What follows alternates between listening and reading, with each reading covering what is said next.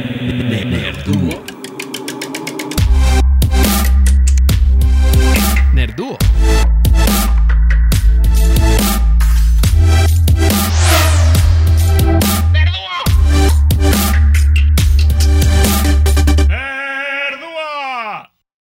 Una vez más, vamos a celebrar. Una vez más. Queridos amigos, esta semana es una semana muy triste porque mi banda favorita de todos los tiempos acaba de anunciar la mañana del día de hoy, porque estamos grabando esto en lunes, que se van a separar. Y no sé cómo sentirme, no sé qué hacer. Estoy desahuciado. No es cierto porque no me estoy muriendo, pero bueno. Eh, esta semana vamos a hablar, eh, bueno, primero que nada, bienvenidos a Nerduo, el podcast en donde dos mejores amigos hablan sobre los acontecimientos más nerdos de la semana. Como siempre conmigo está aquí Chucho, alias el Villalpando. Eh, Hola. ¿Cómo estás, amigo? Y, Bien, ¿y tú? eh, justamente esta semana vamos a hablar de Daft Punk eh, desintegrándose, básicamente. Me siento como cuando NSYNC se deshizo. Este. vamos a hablar un poco también de el robot que mandaron a, a Marte, el rover, este Perseverance. Y vamos a hablar también de el tráiler de Mortal Kombat y el tema de la semana, como siempre, WandaVision. Así que quédense con nosotros si quieren saber todas nuestras opiniones más estúpidas sobre cosas que a nadie le importan. Pero bueno, antes que nada, ¿qué tal tu semana, amigo? ¿Cómo te fue? Hola, amigo. Muy bien. Muy bien, haciendo frío. Mucho frío. Qué Nevando un montón. Febrero es lo peor, ¿no? En el invierno. Sí, sí, sí. Sí, mucha acuerdo. gente piensa, o sea, por ejemplo, a lo mejor en enero se siente frío, pero en febrero es cuando neva un montón. O sea, sí, Sí. es cuando las tormentas de nieve están todo lo que dan. Sí me acuerdo, yo la primera vez que, que nevó cuando vivía en Boston fue justamente en febrero, una tormenta terrible, así la primera vez que dije, oh, nieve hasta mis rodillas. y la primera vez que lo ves dices, ay, qué divertido, voy a hacer un hoyito en la nieve, voy a hacer un iglú y te diviertes y la chingada. Y ya para la tercera vez que cae nieve ya es como, ya, por favor, me quiero dejar de palear nieve. Sí, sí, sí. Y todo el tiempo, por ejemplo, como ponen la sal, todo tu, este, pues donde entras, ¿no? En tu entrada está todo lleno de sal. Sí. Tu- los carros también están todos llenos de sal. así. Y si por error tocas la sal que deshace la nieve, holy moly, te deshace la piel, te tienes que lavar. Bien rudo. Sí, es, es una cosa horrible. Sí, pero ¿y tú, amigo? ¿Qué tal? Una semana normal, ah, sin mucho que hacer, sinceramente. Pero quisiera hacer el comercial de que vayan todos a ver los, eh, la Nicademia sábados 8 de la noche en el canal de, de Twitch, twitch.tv diagonal Nicademia. Ahí ah, es un programa que produzco con mi hermano. Hacemos este, bueno, él más bien da como una clase de producción de audio gratuita a través de Twitch. Y estamos haciendo ahí una comunidad de toda la gente que le interese la música, la producción eh, audio y musical. Todo eso, pues ahí está, ¿no? Desde máster, mezclas, hasta análisis de, de canciones, ¿no? O sea, eh, y también todas las semanas tenemos un invitado en donde pues hacemos como este showcase, ¿no? De personas que están haciendo grandes saltos en la industria. Y bueno, vayan a ver los sábados 8 de la noche. Y traigo esto a la mesa para que empecemos nuestro nerdiciario rápido, porque creo que tenemos mucho de qué hablar. Justamente la semana pasada en la Nicademia hablamos y analizamos la canción Touch de Daft Punk. ¿No? Mi hermano estaba haciendo todo este análisis sobre lo que el significado que podría tener, de dónde salió, las influencias, todo esto, ¿no? Y quién iba a pensar que por una miada se lo iban a echar, no es cierto. Este No, quién iba a pensar que justamente esta es la canción con la que decidieron despedirse después de 28 años de carrera los queridísimos Tomá Van Galter y Gideon Men Cristo. Eh, pues justamente no estábamos analizando esta canción. Eh, hoy, lunes por la mañana, anuncia por fin Daft Punk que se van. Aquí está el vinilo de Ram. Tengo aquí el de Discovery también. Ah, somos amigos. y este, y pues sí, ¿no? O sea, 1993, justamente el año en el que tú y yo nacimos y el año en que Daft Punk nació también. Entonces, es, es un... En lo particular quisiera hablar de, de esto porque sí es mi banda favorita de todos los tiempos. Y pues crecí con ellos. O sea, tengo, creo que mi primera memoria musical, digamos, o de lo primero que recuerdo que conscientemente empecé a decir, esta música me gusta, fue en MTV cuando vi Around the World, ¿no? Y veías a los robots dando vueltas y el escenario y como justamente hablamos de eso también un poco en la academia. Este, y pues sí, o sea, siempre, pues siendo que nacimos el mismo año que esta banda, pues como que nos acompañó cada ciertos años, pues sacaban un nuevo disco, hacían algo nuevo y pues son una banda que se caracterizó por, o sea, realmente toda su discografía la tengo aquí. no, o sea, y si nos reducimos a los álbumes que realmente hicieron, pues son estos tres, ¿no? Que son Homework, Discovery y Human After All, más el último que hicieron, que no lo tengo en disco, pero aquí está en vinilo, RAM. O sea, cuatro discos en 30 años. o sea, es como raro para una banda, ¿no? Pero es justamente lo que caracteriza esta banda, ¿no? O sea, empezaron su carrera en sus términos y están terminando su carrera en sus términos en el momento que ellos decidieron. Y creo que eso es muy respetable, muy admirable. Y este. Y de una forma muy classy, ¿no? Supongo. O sea, la verdad. O sea, comparado con otras, otras bandas que terminan peleándose, que terminan. O sea, creo que aquí es como algo, fue algo como mutuo. O sea, no nos han dado una, una razón por la cual, pero siento que como siempre formaban, o sea, siempre era como un binomio. Sí. Como que es como de los dos decidieron y pues de una forma muy classy, la verdad. Y aparte, a su estilo. en estos tiempos de pandemia, creo que los visuales que tenían muy bellos, lo que usaron, esos visuales vienen de la película Electroma. Electroma. Que era como la el acompañante visual que salió con Human After All. Ahí tengo el DVD también. Si alguien lo quiere, avísenme. Este. Y justamente, ¿no? Esa escena e, es una cosa muy experimental. Si ven Electroma, tómense un café y duerman bien porque sí está pesado de ver completo. Pero justamente esa escena, ¿no? Es muy como que provoca muchas emociones, ¿no? O sea, ver como eh, este robot dándose cuenta del final de su camino y decide detenerse y, le, y su otro amigo lo ayuda a explotar, ¿no? O sea, es, es este, pues, una imagen provocativa, hasta diría yo, ¿no? Así como de, de qué es lo que significa ser humano, ¿no? Y siempre es una cosa con la que han eh, jugado mucho Daft Punk, ¿no? O sea, lo que significa ser humano y las cosas que se sienten eh, como eh, naturales, ¿no? Entonces, Totalmente. por lo mismo siempre su música es electrónica, pero siempre han jugado con esta idea de lo acústico contra lo electrónico, ¿no? O sea, el sample, ¿no? Si agarras algo que era eh, natural y lo conviertes en algo más procesado, en algo más digital, pierde su humanidad o no.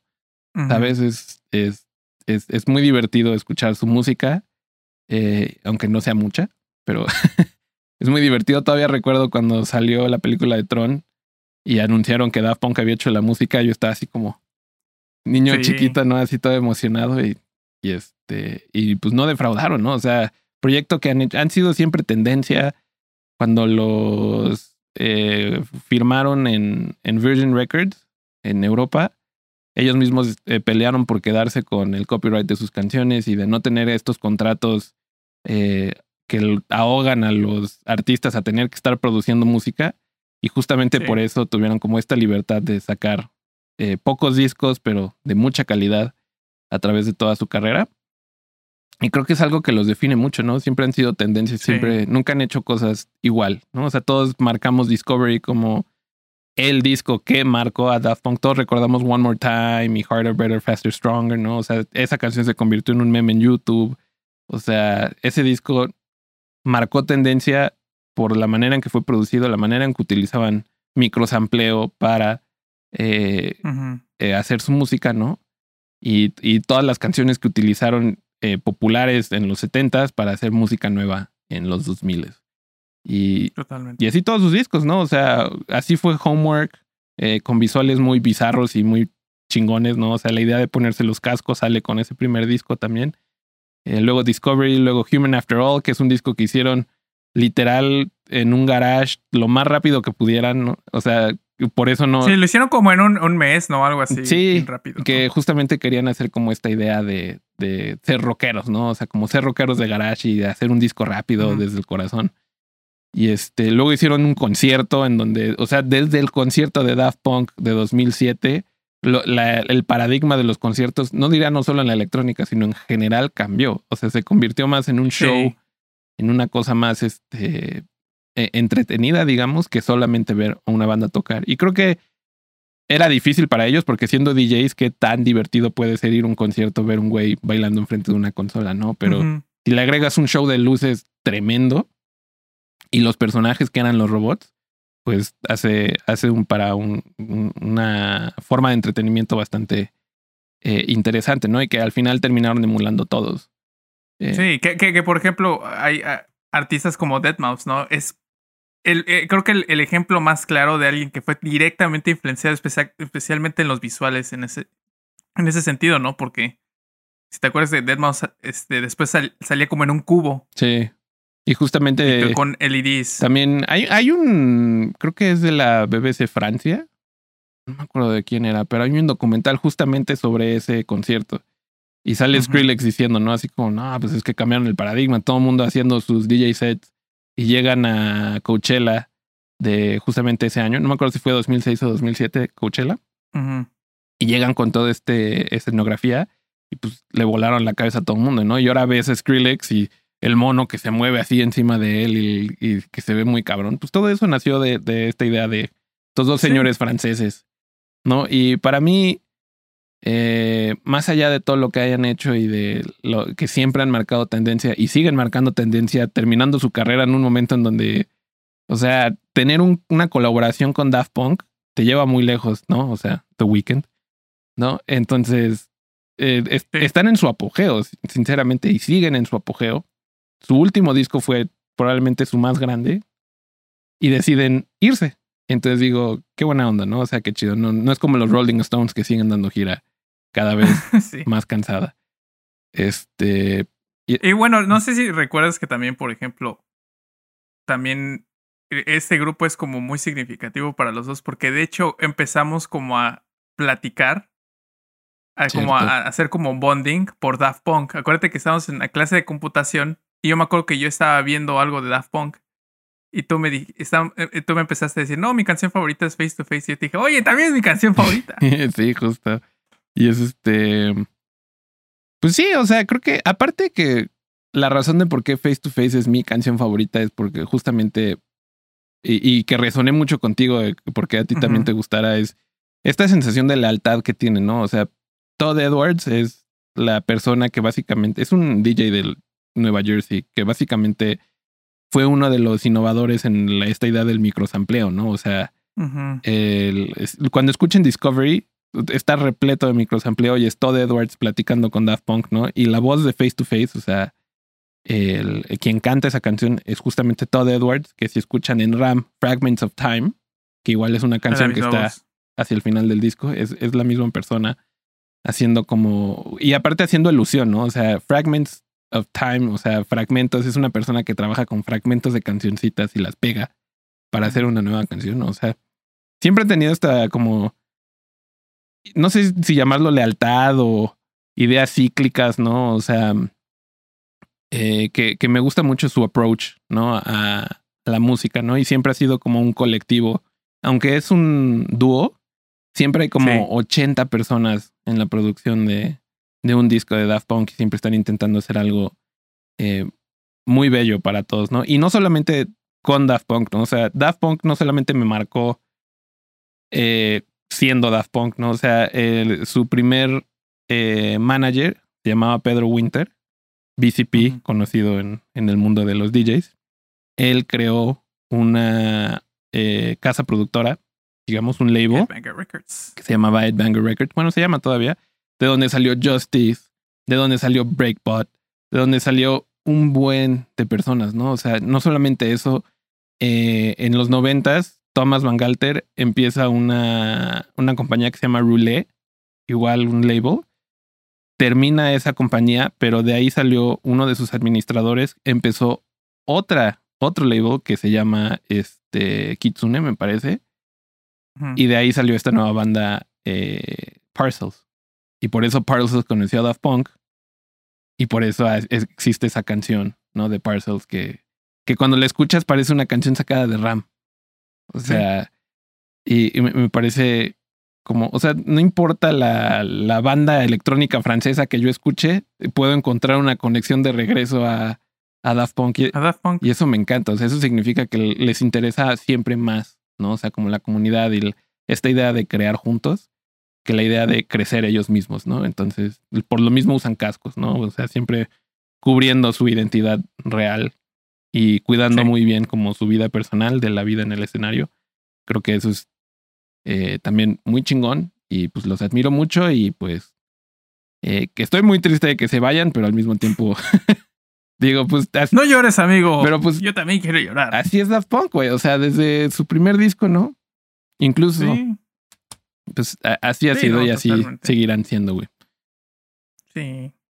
No, pero pues realmente, o sea, a mí lo que me, pues obviamente sí me dio tristeza, pero estaba hablando, por ejemplo, con, con, con Nicky, me estaba mensajeando con tu hermano, que este, y dijo algo muy cierto, ¿no? O sea, que 30 años de carrera, bueno, casi 30 años de carrera, o sea, o sea, realmente él sabiendo, ¿no? Cómo, cómo es la industria, o sea, es bastante, ¿no? Sí. ¿Sabes qué me puso a pensar, no? Por ejemplo, banda que legendaria que todo el tiempo, o sea, siguen la gente, ¿no? Alabando, por ejemplo, los Beatles duraron 10 años juntos. Es sorprendente, pero realmente duraron 10 años. Cielos. O sea, si lo pones en, en- en perspectiva, está cañón. Sí. Pues sí. Y, y aquí, y- y, o sea, y aquí, pues realmente, o sea, las influencias de Daft Punk marcaron un antes y un después, y lo seguimos viendo ahorita, ¿no? O sea, y, y incluso, o sea, todo su sonido, por ejemplo, este, el uso del vocoder, por ejemplo, ¿no? Este, ellos lo utilizaron de una forma mucho más, este, como que le agregara más a la canción, ¿no? Y pues a partir de que ellos lo empezaron a utilizar, y, en- por ejemplo en Discovery, pues es como la línea, ¿no? O sea, por ejemplo, ve a Kanye West, Sí. Pues sí. que también hizo colaboraciones con ellos, ¿no? O sea, realmente sí, sí es muy, o sea, realmente su influencia sigue ahorita y por muchos años, y pues ni modo. Sí. Lo bueno es que yo sí los vi en vivo. Ay, te odio. Tú no. Yo tuve la oportunidad de El- ir a, a Live 2007 y decidí no hacerlo. Eh, nunca había ido a un concierto antes. Y cuando Sí. llegué a comprar los boletos me dijeron, no, ya no hay boletos más que hasta atrás en el Foro Sol, ¿no? Y yo dije, ay, no, ¿para qué? Los veo en el siguiente. Y siempre me arrepentí, nunca esperé que no volvieran a hacer un concierto en 14 aunque, años. aunque, aunque, fue, aunque fue en el Palacio, ¿eh? Ah, yo no me acuerdo. Pero donde haya sido, me Sí. acuerdo que era en el fondo.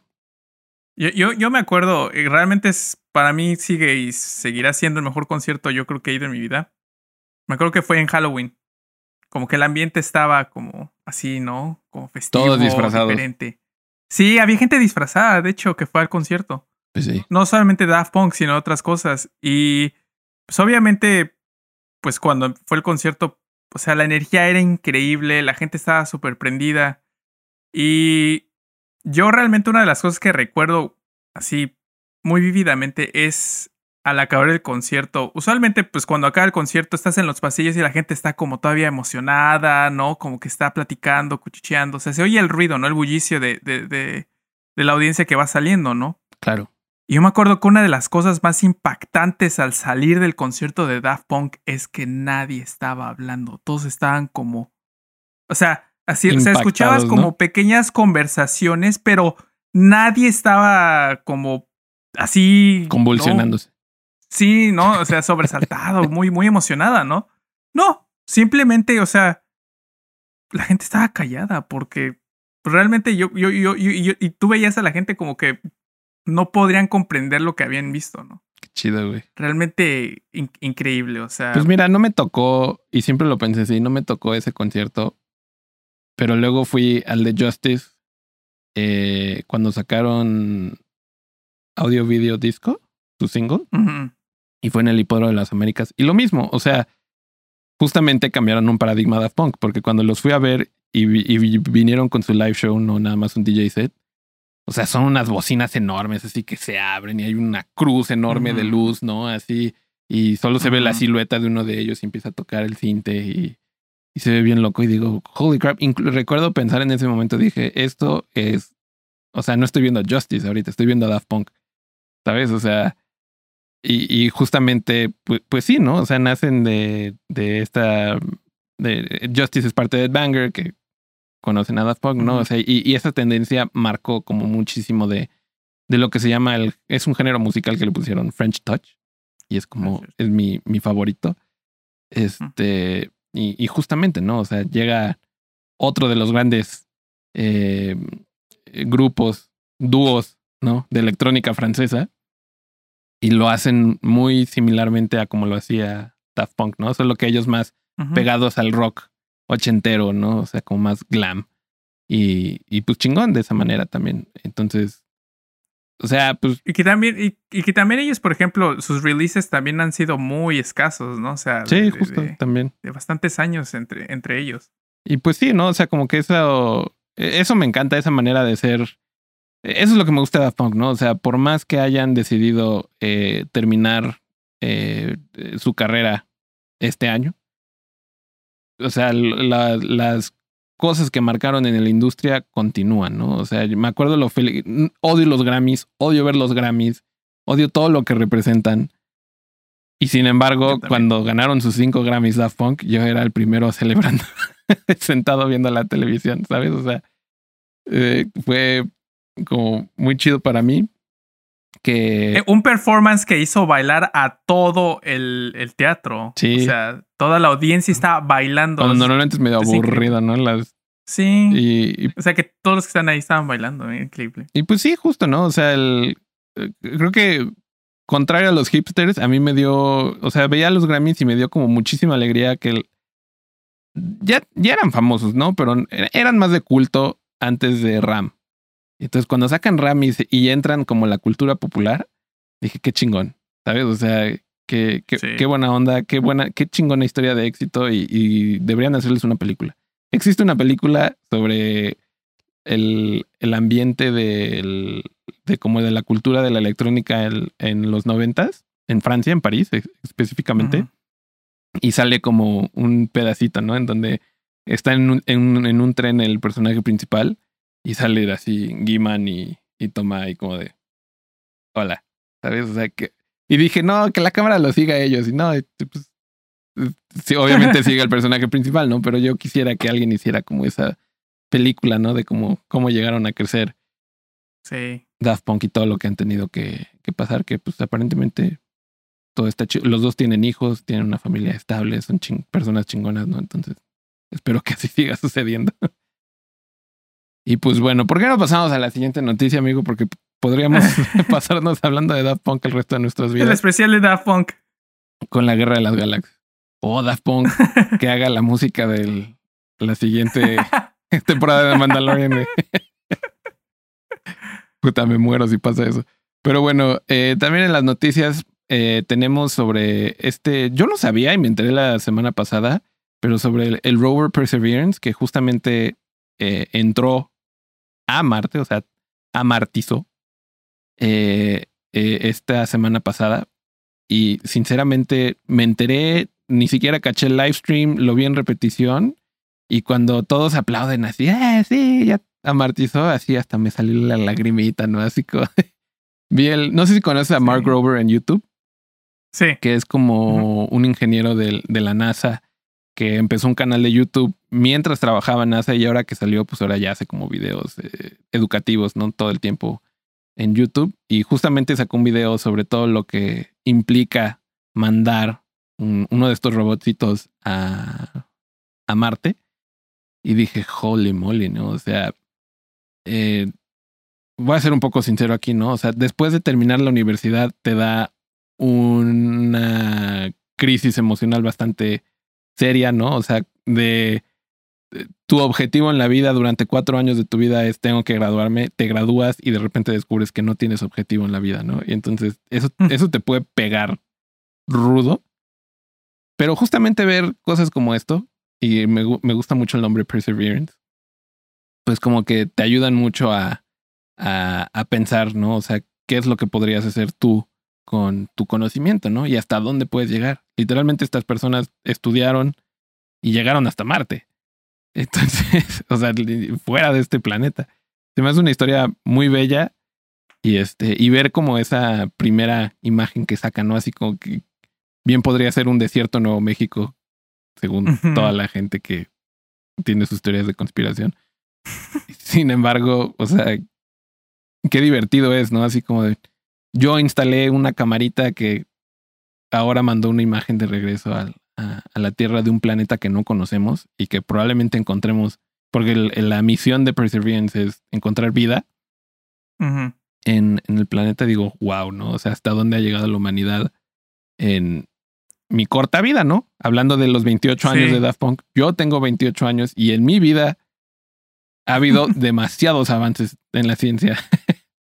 ¿Sabes? Muchos. Entonces, estoy emocionado. No sé tú, ¿qué te hace sentir? Sí, yo, no, yo también, la verdad. O sea, es esas cosas que, por ejemplo, eh, con todo lo que está pasando, ¿no? O sea, de la pandemia, como del ambiente con político mundial y social, ¿no? También económico. Este tipo de cosas, a pesar de que hay gente, ¿no? De que se queja de, de, de que, ¿por qué gastan en esto? que esto que nos ayuda, ¿no? Pero realmente siento que, como, o sea, parafraseando un poco lo que decía Carl Sagan, ¿no? Que este tipo de cosas son como las que hacen como soñar, ¿no? O sea, que, que, te, que te pueden motivar, así como tú dijiste, ¿no? Que ves a esas personas que ya cuando dicen que ya hizo contacto, ¿no? El, el, el, este, el rover cuando ya amartizó y que todos empiezan a aplaudir, pues realmente como que dices, wow, o sea, nosotros como personas, como seres humanos, podemos llegar a ese nivel, ¿no? O sea, sí, sí. te motiva, es muy, es, es muy motivante, o sea, te, te, como que te causa un como sentimiento como, como un warm feeling, ¿no? Adentro. Pues sí, aparte, justamente hablando de la pandemia, ¿no? O sea, todos en la cabina de control en sana distancia, con cubrebocas, ¿no? Y la chingada. Y a, amartiza el, el robot y todo, sí, a huevo, y se dan así como high five. o sea, sí. Pero pues o sea, creo que lo vale, ¿no? O sea, hay que romper un poco el protocolo en, en pro de, pues, de que hicieron algo que nadie más ha hecho ever, ¿no? O sea, es, sí. es, es, es, y digo, por más que ya ha habido otras misiones que mandan robots a, a, a Marte, o sea, esta es la primera con esta misión en específico, ¿no? Entonces, y a todas las personas diciendo así como, eh, ya estamos dejando basura en Marte y que no sé qué, porque obviamente la, la, la máquina que baja el robot, eh, cuando toca el robot, despega de nuevo y se va y avanza hasta que muere básicamente y cae y se desploma sobre, sobre la superficie de Marte. Y digo, bueno, o sea, todas estas misiones son para que lleguemos a Marte. Si algún día lleguemos a Marte, me supongo habrá alguien que vaya a recoger esa madre y la ponga en un museo. ¿sabes? no vamos a dejar esas. Que, que, ese es, ese es el, el, objetivo, ¿no? Pues sí. Especialmente, especialmente creo que, que, que todo esto, o sea, como dijiste, ¿no? Que qué es lo que me. Lo que pienso, como que lo que me, me pone a pensar es. Por ejemplo, si, como tú dices, ¿no? En 28 años, ¿qué, qué, qué avances tecnológicos hemos tenido? O sea, realmente me pone a pensar que qué chingón sería realmente este, ver, por ejemplo, a gente caminar en Marte. que, o sea, probablemente en nuestra vida lo eh, vamos a ver, amigo. Sí, que es muy probable. O sea, yo le estaba hablando, estaba con mi novia eso y me dice, sí, pues, o sea, le digo, ¿tú crees que no? O sea, piensas que a lo mejor sí, sí veremos a alguien. Dice, pues yo creo que sí, ¿no? O sea, y es muy emocionante, la verdad, pensar que alguien, o sea, si de, si de por sí, por ejemplo, me, me, me di cuenta porque Perseverance tiene una este, cuenta de Twitter, ¿no? Que se me hace muy, muy tierna la cosa que pone este, hasta, en su bio, ¿no? En su biografía pone de que, ah, mis hobbies son este, el campo traviesa, este, recoger rocas y tomar fotografías, ¿no? Y entonces, me, me, de hecho, mi novia dijo, ay, qué, qué, qué increíble, ah, qué pobrecito que está solito ahí nada más, en este, ¿no? Que no tiene a, nadie, ¿no? Alrededor. Pues sí. Entonces yo lo que pensé, o sea, sí, no sé, yo pensé, wow, o sea, cuando llega, llegan, lleven o sea, cuando ya podamos mandar personas allá, o sea, si sea una tripulación de tres, cuatro personas, o sea, ellas van a ser las personas que más lejos han estado del planeta Tierra en toda la historia. ¿no? realmente. Espero lleven un psicólogo, porque eso va a estar muy cabrón. sí. Pero sí, mira, y creo que lo que más, más me ha gustado de todo esto fue los memes. Porque ah, buenísimo. no sé si viste a Martizo y estaba viendo en el stream de, de, o sea, la repetición del stream de la NASA. Alguien puso en el chat y ya encontraron a Matt Damon. y así de que malditos están. No deja ir una al internet. Y este, y también justamente estaban explicando que eh, tiene, creo que lo vi en el, ah, sí, en el video de Mark Rover, que explica que tiene un, una maquinita que va a tomar como un, un como un sampleo, ¿no? O sea, una muestra de, de la Tierra de, de Marte y luego la va como a tirar en donde esté, ¿no? Y, Mark Rover dice, literalmente hace popó, ¿no? Y lo dice enfrente de, del científico que inventó todo este mecanismo. Y el güey así como con cara de, ya escuché todos los chistes sobre popó en mi vida.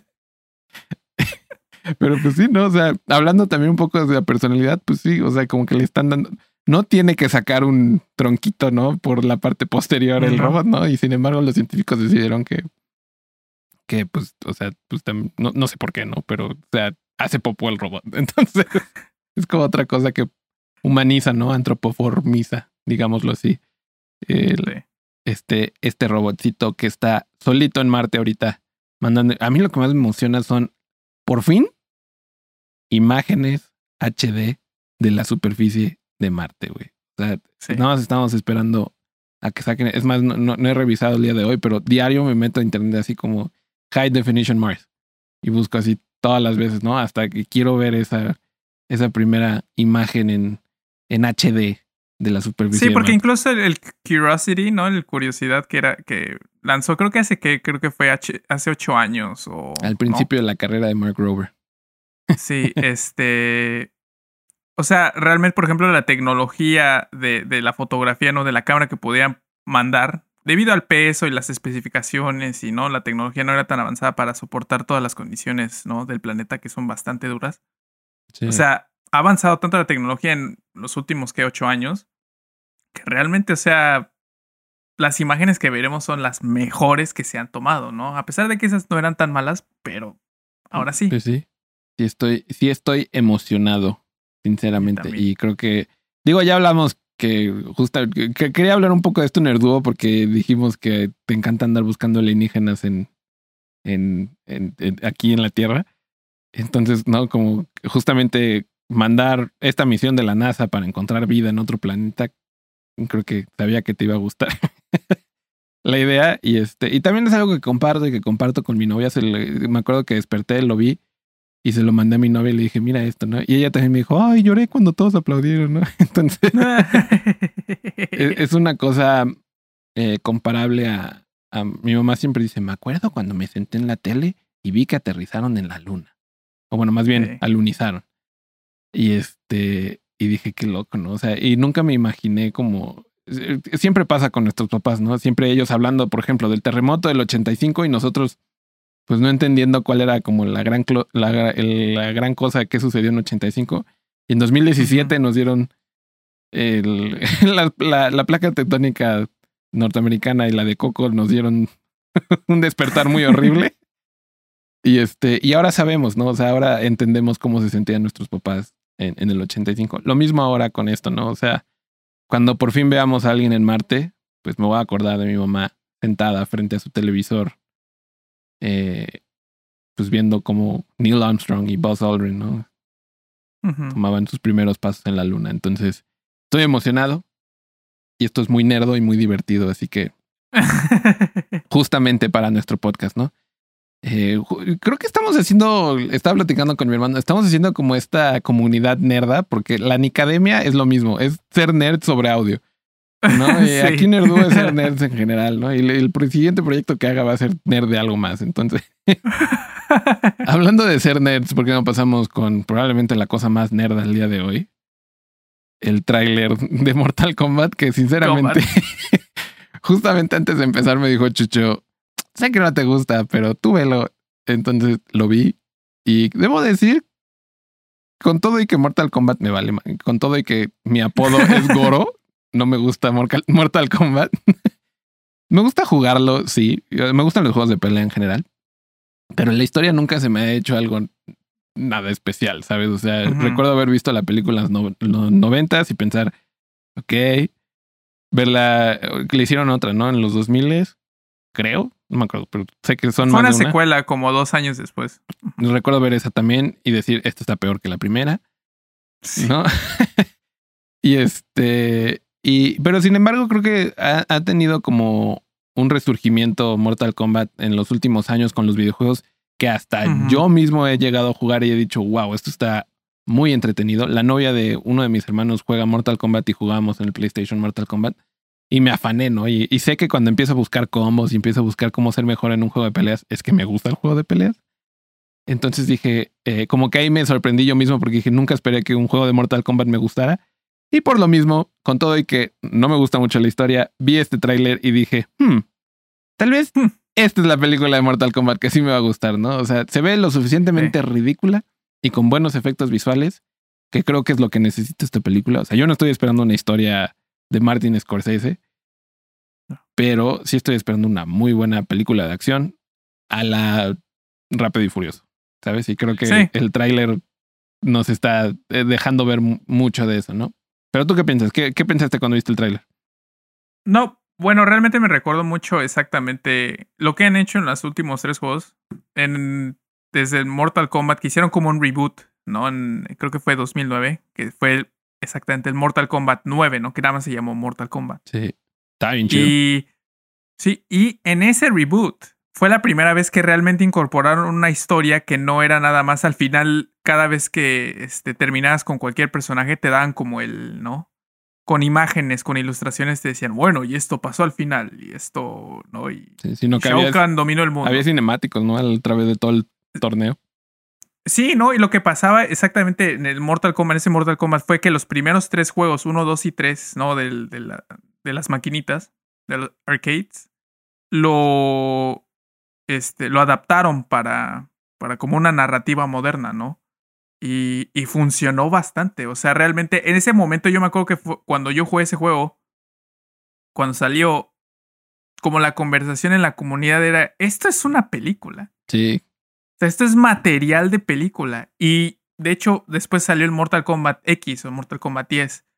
Y nada más adaptaron lo que pasó en el Mortal Kombat 4 y completamente eh, otra vez. O sea, le añadieron mucho más. Y de hecho, ya ahora que salió el 11, que apenas este, acabé hace como un par de meses, incluso más y le Ah, pusieron muchos elementos cinemáticos, narrativos, este, muchos twists, incluso cosas como de viaje en el tiempo e incluso hasta como de, este, así como rindiéndole homenaje a lo que habían hecho en el pasado, ¿no? Incluso los, como los skins de, de, de, de, los peleadores en el pasado eran como los que habíamos visto en los primeros juegos, ¿no?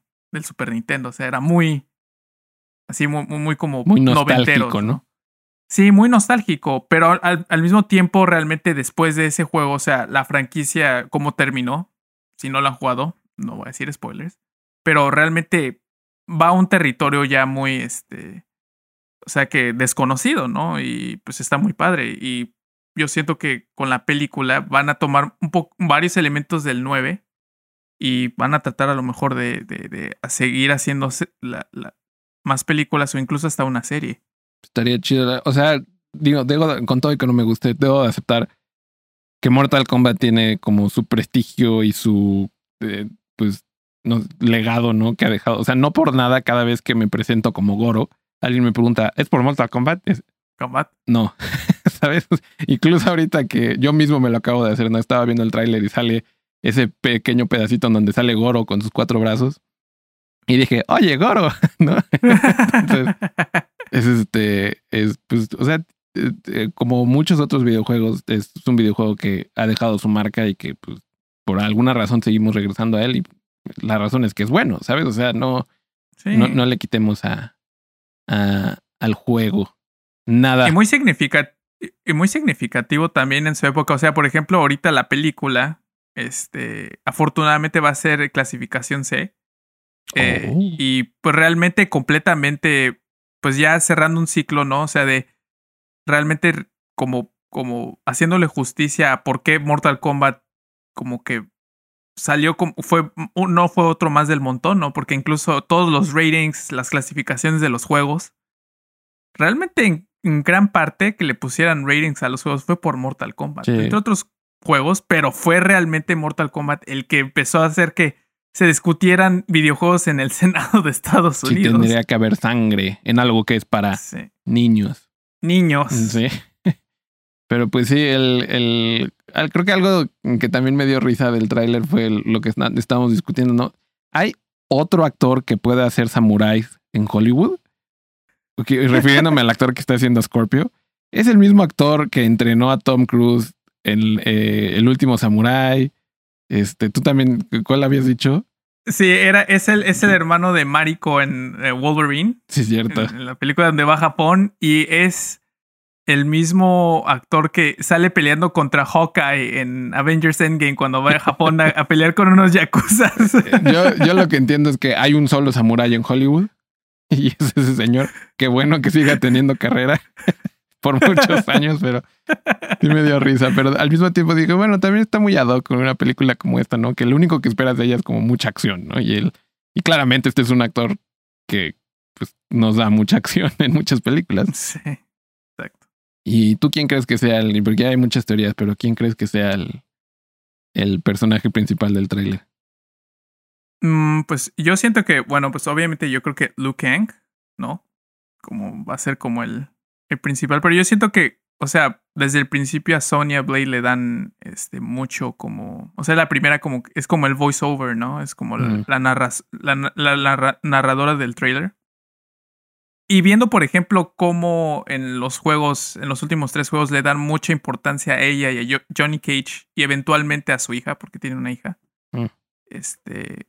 Siento que por ahí va, ¿no? Porque de hecho, la parte, especialmente en el, en, en- en el Mortal Kombat 10, la parte de su hija y de esa relación entre ellos tres, es la como que la más, este. La más importante, ¿no? De, de- del, del juego. Entonces yo creo que a lo mejor van a ir por esa línea. Y pues a ver qué. Y algo que me gustó mucho y que qué bueno que hicieran es la diversidad de actores. Porque si esta película fuera la de los noventas, Scorpio sería John Claude Van Damme, ¿sabes? O sea, Sonya Blade sería una mujer blanca y güera. Y, o sea, entonces creo que e- eso también es, es algo que vi. Creo que la única persona blanca que vi es este, ¿cómo, cómo se llama el, el, el barboncín? Con la, Kano. con la mitad cara robótica. Es, y aparte ni siquiera es como blanco normal, ¿no? O sea, creo que es- suena que es australiano, una cosa rara así. Sí, es australiano. Entonces, este, pues qué chido. Eso también lo aprecio mucho de esta gran película que va a salir. Que cuando salga, ya saben, aquí en Erduo vamos a a tener nuestra eh, experiencia. Les vamos a contar nuestra experiencia al verla y todo lo que pensamos y todo lo que nos gusta y todo lo que no nos gusta. Pero hablando de cosas nerdas en la televisión que nos gustan y no nos gustan, hablemos por fin de WandaVision, amigo. ¿Qué tal ese último episodio en donde se revelaron muchas de las teorías que tenían eh, los fans? Para empezar, no tenemos Reed Richards, maldita sea. Ni siquiera tenemos un personaje oculto, extraño. Eran más personas de Sword y ya. Creo que ahí eh, los fans se emocionaron un poco de más. Pero tenemos otra revelación más hacia el final del episodio, en donde por fin vemos que Agnes es eh, Agatha Harkness, que ese creo que es el secreto peor guardado. Eh, no sé si lo habrán hecho a propósito, pero en los últimos dos episodios Agnes dejó de utilizar el broche. Y cuando se revela como Agatha Harkness, vuelve a entrar con el broche de, de una diosa griega que, que trae en, el, en su blusa, ¿no? Y se revela y dicen, eh, no eras la única con magia, Wanda. Entonces, creo que eso fue muy inteligente porque, o sea, empezaron todas las teorías y todo el mundo ya estábamos bien seguros de que era Agatha Harkness. Eh, pero justamente que lo revelaran de esa manera, pues este, bastante interesante, ¿no? Pero bueno, Sí. hablando un poco del episodio, todo empieza en donde se quedó eh, el episodio anterior y justamente eh, creo que le atinaste tú, es un episodio muy The Office, muy Modern Fam- Family, ¿no? Ese es un, este, un, un falso documental, como les llaman en la industria de la comunicación. Este. eh, y, tenemos como a Wanda cansada de todo lo que está sucediendo, cansada de lo que acaba de, hacer, ¿no? De expandir el, el, el Hex. Y, y vemos eh, a todos los personajes en dónde quedaron y, y, todo lo que, lo que están haciendo, ¿no? Entonces Wanda quiere estar sola. Agnes se lleva a los niños a su casa para que Wanda pueda estar sola.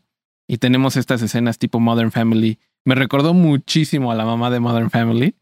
Este, se me olvidó su nombre, pero la, la pues, o sea, pues, la esposa de Phil. Me acuerdo mucho de Phil. De Phil Humphrey. De Phil Humphrey, pero no me acuerdo de cómo se llama la esposa. Este, y justamente, ¿no? Está como ella hablándole a la cámara, pensando así como, eh, ¿por qué estoy tan cansada? ¿Por qué no puedo controlar este mundo? Si yo lo hice, porque por fin nos revelan que ni Wanda sabe qué es este mundo, ni cómo llegó a él, ni qué es lo que está haciendo, ni por qué está controlando a todos, ¿no? Y entonces, pues, eh, el, episodio se divide en tres partes, ¿no? El, es la parte de Wanda con Agnes, la parte de Darcy con Visión, que Darcy, eh, Visión le hace su poder, ¿no? Y eh, le libera la mente. Y Darcy está adentro del Hex, pero recuerda quién es y por qué está ahí. Y le explica todo lo que sabe a Visión. Y Visión como que se, no sé si se conmueve o, o qué le sucede porque le explica que él está muerto y que Wanda tuvo que ver morir a Visión dos veces. No solamente lo mató la primera vez, sino que la segunda vez lo, no pudo ni siquiera intentar salvarlo. Y este, y pues como que lo ves así como triste y corre eh, por Wanda, pero ya no vemos en qué termina eso. Eh, y la tercera parte del episodio es justamente lo que hace Mónica Rambeau. Por fin le traen su coche con el que iba a entrar a, a al Hex pero resulta que no funciona su coche, que es justamente eh, un, ¿cómo se llama? Hablando de Perseverance, es un cochecito, vehículo, espacial. Este, no funciona, tiene que entrar, ella decide que como ya había pasado y le dijeron que pues, estaba cambiando su ADN por entrar y salir del, del Hex, decide que ella sí puede entrar, entra y vemos toda esta visualización, ¿no? Así como, wow, está entrando así como súper trippy, ¿no? eh, de Monica Rambeau. Y a mí me pareció muy interesante porque aquí por fin nos revelan los superpoderes de Monica Rambeau. O sea, algo, eh, algo desencadenó. No sabemos si es un mutante Monica Rambeau o si era una persona normal y los poderes de Wanda están transformando a Mónica. Pero de alguna manera sale con los ojos azules y corre hacia ver a Wanda. Cuando encuentra a Wanda por fin, Wanda decide tirarle un poder y aguanta el poder. No solo eso, como que vuela como por medio segundo y luego cae al, al piso, ¿no? Entonces es como, hmm, ¿qué está pasando con, con Mónica, no? Y también ella puede ver como cierto tipo como de ondas, tiene como una visión como de, de, ver como, yo no sé si ha de ser, ¿no? El, toda esta energía que saca Wanda o la magia, ¿no? Que, que, que tanto ella como Agatha Harkness están, este, manipulando, ¿no? Ejerciendo, sí, ejerciendo sobre el, sobre el lugar. Y justamente, ¿no? Como todos estos poderes y todo lo que tiene que ver con las piedras del infinito es como cósmico.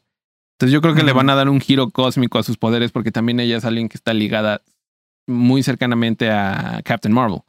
que también tiene poderes cósmicos. Entonces, eh, creo que va por ahí, ¿no? O sea, y hablando de que también los poderes de Wanda eh, emiten radiación tipo la del Big Bang, ¿no? Que mucha gente tiene esa teoría de que si está emitiendo radiación tipo la del Big Bang, o sea, tal vez va a haber como otro evento cósmico tipo Big Bang que va a abrir el multiverso, ¿no? O sea, que va a crear esta nueva realidad para todos.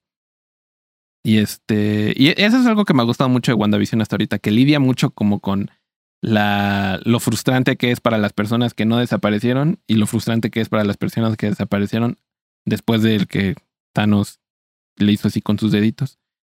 Este, o sea, como todo el, vacío emocional que tiene como la mitad de, bueno, más bien cada mitad del planeta Tierra después de, de, este evento, ¿no? Entonces, el, el episodio justamente termina con Mónica, eh, bueno, con Wanda entrando a la casa de, de Agatha Harkness, yendo hacia el sótano porque sus hijos desaparecieron, va buscando al, en el sótano de Agnes eh, a sus hijos y Agatha por fin se descubre y dice, no eres la única con magia, ¿no? Eh, tuvimos ese momento también antes cuando el hijo de Wanda le dice, ¿por qué no escucho nada contigo? O sea, refiriéndose a que él no puede escuchar los pensamientos de Agatha.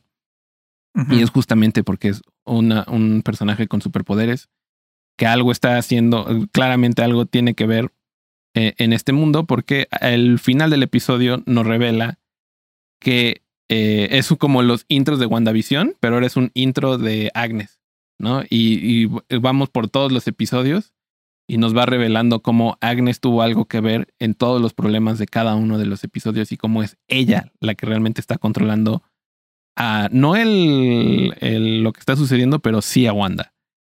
Entonces, e, e, eso está como muy interesante. No sabemos, termina ahí el episodio y hay una escena escondida muy a la Marvel. Este, todos los episodios de Wanda, estado, siempre cuando acaba le pico con el mouse para ver si hay algo escondido. Y por fin encontré algo. Y justamente es esta escena, ¿no? Monica Rambeau encuentra el sótano, tiene una entrada de por fuera al sótano, como típica casa gringa en, en el medio oeste. Aunque es Nueva Jersey, no sé si hay tornados en Nueva Jersey, pero bueno. Tiene este, e, estas puertas eh, al sótano por fuera, abre y ve, se ve así como los tentáculos de la magia de Agnes, ¿no? Y cuando regresa la toma a ver a Mónica, aparece Quicksilver y le dice, oh, maldita metiche. ¿no? y se acaba el, el, episodio y no sabemos qué va a suceder. Entonces, el próximo episodio se ve que va a estar rudo. ¿No? Ya, final de. No es, falta uno más, ¿no? Son nueve.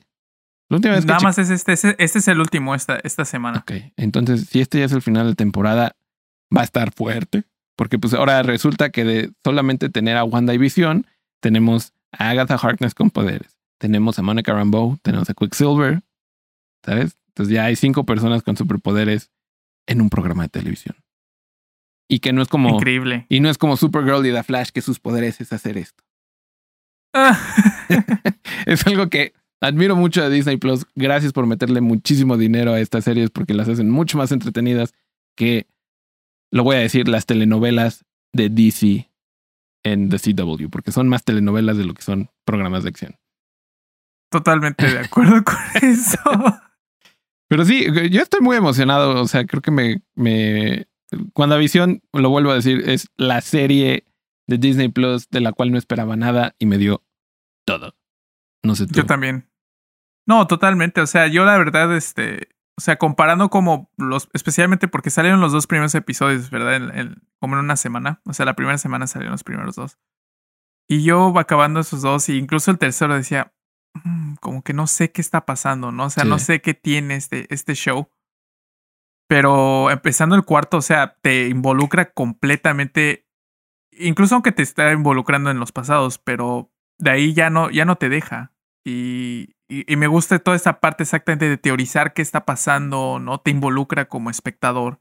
Porque exactamente, eh, como el formato es un show de televisión, pues tú eres parte del, del, del, show, ¿no? En este, o sea, tú, tú estás siendo exactamente todas las personas que están fuera de, del Hex, todas las personas de, de, Sword, pues tú eres parte de ellos, ¿no? En ese, en, ese, en ese aspecto. Y pues realmente no sé, o sea, pues sí me emociona también saber, a lo mejor, como tú dices, ¿no? Tenemos ya varios, este, personajes con superpoderes, pero pues a ver quién más, ¿no? Se nos, este... Se une se, une a lo mejor Doctor Strange, eh, que yo en lo personal creo. Va a salir al final de la. O sea, yo estoy 99.99 seguro de que al menos, tal vez no con el traje completo, pero Benedict Cumberbatch va a salir en algún punto de esta serie. Sí, yo también. Yo, yo creo que exactamente. Eh, no sé cuándo Falcon and the Winter Soldier. Es, es este, una semana de descanso y luego sale en Disney. Sí, pero no sé, en la, en la línea temporal, mm. ¿no? O sea, realmente no sé cuándo esté, ¿no? Eh, o sea, cronológicamente a lo mejor estará antes o después, pero... Ah, claro, porque también eso es algo que nos faltó decir. Darcy hace una mención de que Visión acaba de morir. O sea, digo, sabíamos que era como muy cercano a, a después de que le, le, ganan a Thanos, pero o sea, son semanas, ¿sabes? O sea, desde que murió Visión. Sí, o sea, realmente, o sea, lo que pase de aquí, o sea, va a tener ramificaciones también, obviamente, en, en todo lo que pase en Falcon the Winter Soldier. A lo mejor no tanto, ¿no? Pero sí vamos a ver, Sí. Y pues obviamente la siguiente película grande, ¿no? O sea, bueno, aparte de Black Widow, que pobrecita que no, nunca va a salir esa película. Pero la segunda película grande, ¿no? Del, del, del, de la siguiente fase, que va a ser Doctor Strange, ¿no? Sí. Justamente. realmente. Yo andaba, ya sabes que siempre ando buscando tonterías en internet. Y busqué eh, Doctor Strange y el multiverso de la locura. Y le pongo cast para saber quiénes son los actores. Y lo primero que me sale, Tommy Maguire y Andrew Garfield. Yo sí. Sí. ¿Qué? ¿Por qué? Pero pues me puse, eh, como típico fan, me puse a, a pensar así como, ¿Será que está aquí porque ya es tendencia de que todo el mundo espera que salgan en las próximas películas? ¿O porque si van a salir? Pero me metí al IMDb y no, no, salen como cast todavía de, esa película. Sí.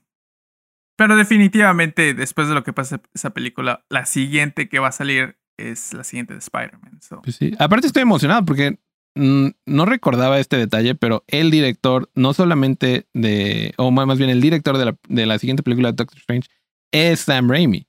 Sam Raimi. O sea, el director de las películas de, de Spider-Man al inicio de los 2000. Entonces, o sea, va a ser muy interesante ver una película dirigida por la cabeza original que empezó toda esta tendencia peliculera de, de Marvel, ¿no? O sea, el que muchos de los clichés, ¿no? Como los cameos de, de, de, de Stanley, salieron por estas películas. Yo diría que más bien fue idea de Kevin Smith. Pero bueno, el punto es que eh, la primera vez que, lo vimos, que vemos a Stan Lee en una película de Marvel fue en, en estas películas de, Spider-Man y ahora volvemos a ver este director envuelto en una historia que de, de, de, Marvel y que aparte él mismo ha dicho en entrevistas que la, si, si, hubiera continuado con la, las películas originales de Spider-Man, que le hubiera encantado meter el multiverso, porque Spider-Man siempre ha sido como una parte íntegra y central del multiverso de, Totalmente. de, Marvel. Entonces, que ese era como hacia donde quería ir. Y, y también eh, por mucho, eh, por esta razón y otras, pero fue una de las razones por las que Sam Raimi pues ya lo sacaron y hicieron el reboot, ¿no? Con Andrew Garfield. Y ahora le está tocando dirigir justamente la película que abre el multiverso de, de Marvel. Es que me parece muy bello, muy bonito y bienvenido de regreso Sam Raimi. Digo, sé que esto ya es historia vieja, pero a mí se me había olvidado y acabo de recordarlo en la última semana. Que es justamente él, ¿no? El que, quien está trayendo el multiverso. O sea, hasta siento que él está entrando a través del multiverso de Marvel. Sí, y, y, una de las cosas que escuché también que, por ejemplo, este Danny Elfman va a ser el score de esa película. Sí, va a ser una cosa tremenda esa película. Va a ser de esas películas que todo el mundo dice, guácala, Doctor Strange, no es Spider-Man, pero nos va a volar la cabeza a todos, porque obviamente sabes que va a salir Monica Rambeau, o sea, ya, ya en el cast eh, sí está, está Elizabeth Olsen, ¿no? O sea, va a salir Scarlet Witch, o sea, esto es lo que me encanta de Marvel, ¿no? O sea, mucha gente por muchos, muchos años me criticó, ¿por qué te gusta el Capitán América? Tiene superpoderes bien aburridos. Yo sí, pues porque los superhéroes no son solo sobre sus poderes, ¿sabes? O sea, es la historia que hay detrás y el sufrimiento que tienen. Superman no es interesante porque pueda, es básicamente un dios. Superman es interesante porque siendo dios tiene emociones, ¿sabes? Y porque tiene que lidiar con cosas. Eso es lo que lo hace más interesante más allá de, de sus superpoderes. Y, y siento que Marvel, por lo mismo, siempre me ha gustado más en, en ese sentido que, que DC. Manejan un poco mejor sus, sus líneas narrativas, siento, ¿no? Y con justa razón, que ¿qué tanta narrativa puedes tener con Superman? ¿Sabes? O sea, lo puede hacer todo, ¿no? y por eso la gente prefiere a Batman. Que exactamente lo más interesante es cuando Superman se vuelve malo, ¿no? sí, porque entonces como, como lo detenemos, ¿no? Pero es este, eh, no sé, yo estoy muy emocionado por esta siguiente fase, o sea, y este, y, y extraño a Chris Evans, pero me sigue dando risa que toda la semana pasada mi, mi novia en algún momento me, decía así como, sí quiero que traigan a los cuatro fantásticos, pero los originales. Con Chris Evans. Con Chris Evans, ¿no? Yo sí. Eso estaría muy raro, ¿no? O sea, porque ¿cómo explica? Digo, ya salió Chris Evans con Chris Evans, ¿no? En esa escena de Capitán, Capitán América contra Capitán América. Pero sería muy, muy extraño. Porque definitivamente, o sea, eso es lo que me encanta de esta nueva fase. O sea, incluso esa idea es algo plausible. ¿sabes? O sea, ahorita podemos pensar en que va a regresar Eric Bana como Hulk, ¿no? O sea, podemos pensar cualquier cosa que se nos ocurra. Y curiosamente lo único que está más lejos de que suceda es que aparezca Venom en la película de Spider-Man. Pero de ahí en fuera, y, que incluso eso ya está bastante cerca, ¿no? O sea, si podemos traer a Toby Maguire, ¿por qué no a Venom? ¿No? O sea. Que de hecho esa es, creo que es la narrativa, ¿no? Que han, han empezado a teorizar de que incluso es muy probable de que este Venom en algún momento salga en el universo cinemático, no por parte esto del universo, del multiverso. Y, justamente por esto es muy emocionante. No importa qué tan tonta o qué tan loca sea tu teoría, ahorita cualquier cosa es completamente posible, amigo, ¿sabes? O sea, y eso, eso me, me pone muy, muy, muy feliz por el futuro de todos los nerdos fans de, de Marvel. Pero bueno. Aquí somos fanáticos de Marvel. Sí, bien cabrón. Y de Disney Plus. Pues sí. Y pues ya veremos cuando salga el Snyder Cut. Yo voy a tener una perspectiva, hablando, adelantándome un poco a los nerduos que siguen en el año.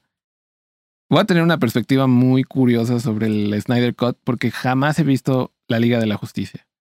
Entonces voy a ver el Snyder Cut primero y luego voy a ver la versión original y decir, ok, ahora entiendo por qué a nadie le gustó. Porque porque quiero tener esa perspectiva peculiar, ya que nunca decidí verla, ¿no? Yo vi Man of Steel y hasta ahí me quedé con el universo de DC porque dije, bueno, vi Batman vs. Superman y cuando dijeron, tu mamá se llama Marta, dije, bye, le apagué, me fui y dije, adiós, no quiero más de esto.